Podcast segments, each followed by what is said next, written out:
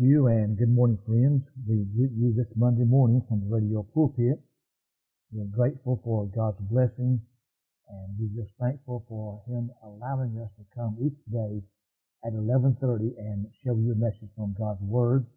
And I want to take this opportunity just to express my appreciation to those that listen, to those that pray, and uh, we would love to hear from you. Uh, if, the, if, the, radio pulpit has been a blessing and a help to you, it'd be a, uh, it'd be a blessing to us to hear from you. Uh, we just appreciate you. And may the Lord bless you. And today we're going to the book of Numbers, chapter number 32. Uh, and I trust that the message will be a blessing to your heart. This is a message I preached some time back at the church. Uh, we said, be through your sins, we'll find you out. Uh, that's the world's greatest detective. And we need to understand that truth today. And I, I just trust that you'll pray for us and pray that God would use us for His honor and for His glory as we share the Word of God today. And Moses said unto them, If ye will do this thing, if ye will go armed before the Lord to war, and will go all of you, of you armed over Jordan before the Lord, until he hath driven out his enemies from before him, and the land be subdued before the Lord, then afterward ye shall return and be guiltless before the Lord and before Israel. And this land shall be your possession before the Lord. But if ye will not do so, behold, ye have sinned against the Lord, and be sure your sin will find you out. Our emphasis today is verse number 23. Trying to preach this morning on this thought, something you can count on. Let's bow and ask the Lord's blessing upon the reading of the Scripture.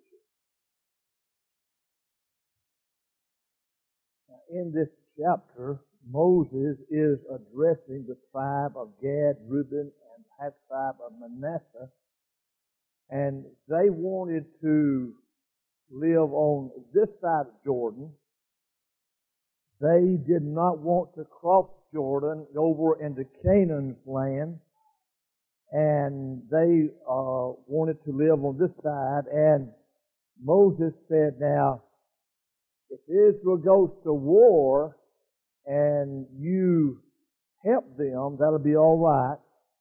But if you do not help your brothers, you do not go with them, that then I want you to know you've sinned against the Lord. And be sure your sin will find you out. And today I want to try to preach from that verse and try to preach on something that you can count on. You know, uh, there are some things that uh, are not, would not be sure about. For instance, the weather. Uh, one day the sun's shining and next minute the clouds, these sunny clouds pop up like that. And you can't be sure about the weather. Uh, you can't be too sure about Washington. Amen. I'm not going to get started there. Uh, I wish I could be sure that who's not going to be president next next term, but I'm not sure. But there's one thing that you can rest upon. There's one thing that you can be sure of. Nobody ever wins game of sin. You better mark that down. No one no one ever wins the game of sin. The Bible tells us in the book of Galatians chapter 6 and verse 7, Be not deceived. God is not mocked. For whatsoever a man soweth, that shall he also reap. Whatever you sow, you're going to reap. uh, I tried to plant my garden and uh, I sowed uh, some green beans and uh, I hope to reap some green beans. And you reap later than you sow. Uh, I sowed the beans back in uh, the first part of May, and uh, it's later, and I hope to reap later. I'll reap later, and then you'll reap more than you sow. That's, it said, don't be deceived. God's not mocked. For whatever you sow, you're going to reap. And that's true in the, uh, in this matter of sin. He said, be sure you can count on this. You can take this to the bank. Be sure your sin will find you out. Nobody ever wins this matter of sin. First of all, let me say a word about how sin affects our fellowship with God. You know, we got a we got a generation of so-called Christians today that think they can live any way, do any way, and still be in fellowship with God. That ain't right, friend. That's far into the Word of God. The Bible says in 1 John chapter 1 and verse 7, if we walk in the light, as He is in the light, we have fellowship one with another, and the blood of Jesus Christ, God's Son, cleanseth us from all sin. So if we don't walk in the light, we're not going to have fellowship. If we're walking in darkness, then we are out of fellowship with the Lord. Amos said, Then two walk together except they be agreed. So I want to hasten to say you can count on this that sin will affect your fellowship with God if you're saved. And I say that we were created for fellowship. God made man in his own image. And there was fellowship with Adam and Eve in the Garden of Eden. I, I was thinking this week, I, I don't know how long from the time that they were created to the time that sin entered. I, I, I don't know the distance of time there, but whatever that distance of time was, there was fellowship. God fellowship with Adam and Eve there in the Garden of Eden. They walked and they talked with God. Can you imagine that? Oh, just to have fellowship with Him. But then you come to Genesis 3 and something happens. It's a, it's a very simple word. It's a very short word. The word sin sin entered and sin broke that fellowship. You, you read there in Genesis 3 that God came walking in the cool of the day and cried, Adam, where art thou? It wasn't that God didn't know where were at, but God wanted Adam to know where they were at. They had, uh, they had fled. They, they had hid themselves among the trees and tried to cover their sin and shame with the fig leaf. What happened? Sin entered the picture and sin broke that fellowship. I, don't, again, I, I don't know how long they walked. I don't know how long they fellowship. But after that instant, my friend, the fellowship was broken. Sin broke that fellowship. Sin affects the children of God. Psalm 32 is one of the penitent psalms. It's a lesser known of the psalms. But it was written in light of David's sin with Bathsheba. Notice verse number uh, 3 and 4.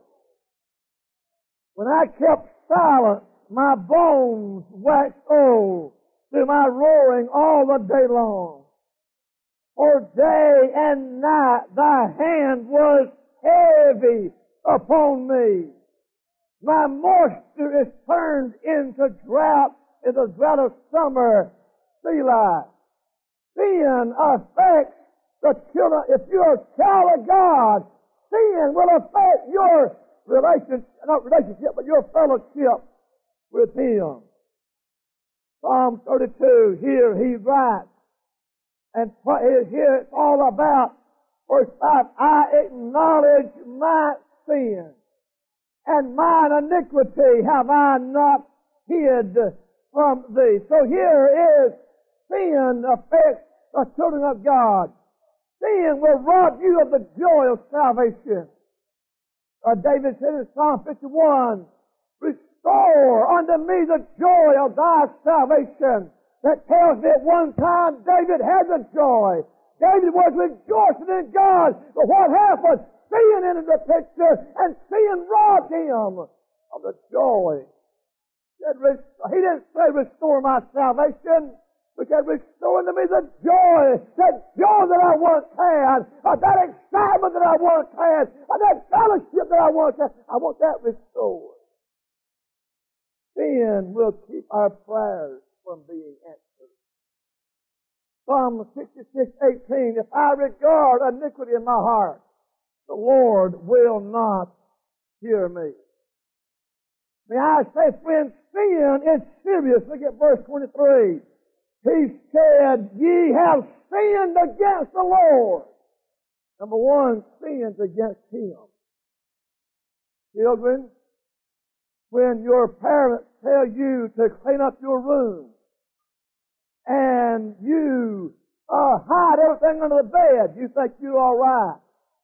You sin against your mom and dad, but you sin against the Lord too. Sin is against the Lord. Sin is serious You know how serious sin is? It took the atoning death of Christ to pay for it. Only God's Son, God's sinless Son, God's holy Son could atone for sin.